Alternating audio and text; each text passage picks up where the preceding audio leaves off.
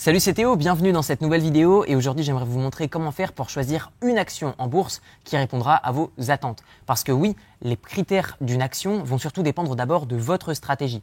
Est-ce que aujourd'hui vous souhaitez acheter des actions dans le but de les revendre à court terme pour effectuer une plus-value ou est-ce que vous recherchez tout comme moi des actions, donc des entreprises qui vont effectuer des bénéfices et vous reverser une partie sous forme de ce que l'on appelle un dividende? Par exemple, moi ma stratégie, ce n'est pas d'acheter l'entreprise qui va par exemple vendre des lunettes dans le but de simplement l'acheter à X prix pour le revendre plus cher, mais mon but à moi, c'est d'acheter et de conserver une action d'une entreprise par exemple qui vend des lunettes et à chaque fois qu'elle va en vendre, eh je vais toucher une partie des bénéfices sous forme de dividendes.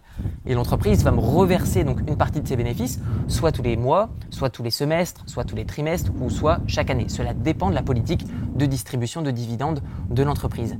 Donc déjà d'une manière générale, focalisez-vous non pas sur ce que disent les personnes sur YouTube en mode voilà, voici mes critères pour acheter une action ou alors X action à acheter euh, maintenant tout ça, oubliez-le, parce qu'en fait, la plupart du temps, ça ne répond pas à votre stratégie. Donc, d'une manière générale, ce que j'aimerais vous apporter dans cette vidéo, c'est de la confiance en vous. C'est-à-dire que vous devez développer une expertise pour savoir quelles sont les actions qui répondent au mieux à votre stratégie. Et si vous arrivez à sélectionner, à comprendre et à peaufiner votre stratégie, à la fin, vous allez sélectionner uniquement des actions qui font que votre portefeuille vous ressemblera à 100%. Donc, comment choisir des actions en bourse? Déjà de 1, c'est définir une bonne stratégie qui vous convient. Le deuxième critère pour moi pour choisir une action en bourse, ça va être, en fonction de ma stratégie, ça va être le fait d'investir sur des actions qui sont too big to fail. Pourquoi? Parce que je veux uniquement investir sur des actions qui ont au moins entre 400 millions et 500 millions de dollars euh, de capitalisation boursière. Qu'est-ce que ça veut dire ce charabia C'est simple, par exemple, admettons que j'investis sur une entreprise, et eh bien du coup, je vais investir sur des boîtes qui sont trop grosses pour euh, s'éteindre, entre guillemets, donc des boîtes euh, vers lesquelles on va toujours avoir un besoin. Donc ces boîtes ne peuvent pas fermer. C'est impossible.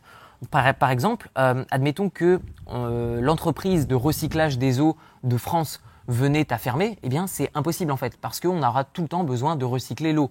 Même chose, admettons que l'entreprise qui va récupérer les, les, détritus dans vos poubelles, la personne qui va travailler là-dedans, eh bien du coup elle est sûre d'avoir un job toute l'année. Pourquoi? Parce que du coup ces boîtes-là ne feront jamais faillite.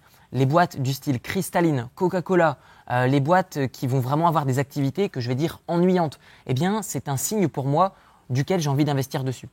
Ensuite, un troisième critère, il faut que la boîte soit facilement gérable. Je crois que c'était un critère, je ne sais plus qui l'avait dit, ça fait un petit moment que j'avais regardé ça, mais il y avait un, investisseur très connu qui disait que il investissait uniquement sur des boîtes qui peuvent être gérées par des idiots parce qu'un jour ou l'autre, ce sera le cas. C'est-à-dire qu'un jour ou l'autre, eh bien, le PDG ou le directeur sera un idiot. Et donc, du coup, il est préférable d'investir sur des boîtes qui sont faciles à gérer. Par exemple, une boîte avec très peu de salariés qui va effectuer énormément de chiffre d'affaires sur une activité qui est très simple, eh bien, du coup, ce serait une boîte facile à gérer. Par contre, si vous partez, par exemple, dans l'investissement de boîtes dans les nanotechnologies avec 100 000 employés, avec très peu de bénéfices par employé et que la boîte répond simplement à un besoin qui est une tendance, vous comprenez que déjà, vous comprenez pas le business, vous comprenez que si derrière on n'est pas euh, super intelligent et qu'on n'a pas un QI de malade, eh bien du coup la boîte pourra être mal gérée.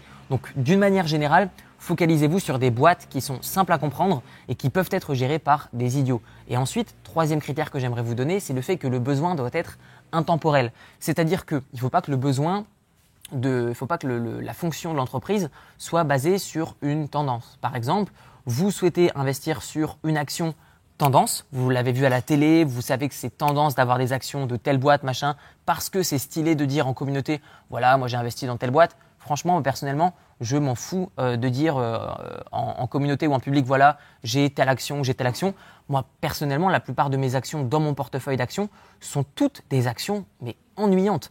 Des activités qui sont faites depuis très longtemps. La plupart du temps, ça va être dans les transports, dans l'énergie, dans l'alimentaire, dans l'automobile, vraiment des domaines qui sont hyper basiques. Donc du coup, certes, je vais passer à côté euh, bah, des boîtes qui vont exploser du jour au lendemain. Par contre, je m'esquive aussi les très grosses pertes des boîtes qui du coup vont uniquement investir sur des solutions tendances. Donc d'une manière générale, focalisez-vous sur un votre stratégie et deux votre propre analyse. N'allez pas copier-coller les critères de quelqu'un ou copier-coller le portefeuille de quelqu'un parce qu'il peut y avoir vraiment euh, différents résultats. Par exemple, si vous copiez-collez le portefeuille d'actions de Warren Buffett, bah déjà de 1, ça va pas marcher parce qu'il a peut-être pas la même stratégie que vous. De 2, ça va peut-être pas fonctionner parce que si vous achetez les mêmes actions avec la même stratégie, peut-être que ça ne sera pas le bon moment d'investir sur ces boîtes-là. Et donc du coup, d'une manière générale, il ne faut pas copier-coller les portefeuilles des autres investisseurs, aussi bons soient-ils. Voilà, dites-moi dans la description de la vidéo, plutôt dans les commentaires, euh, quels sont les critères que vous appliquez pour investir sur des actions. Et dans la description, cette fois-ci, vous retrouverez une série de 4 vidéos de formation 100% gratuites sur l'investissement en bourse. On se retrouve de l'autre côté. Merci pour votre attention et je vous dis à très bientôt. Ciao, ciao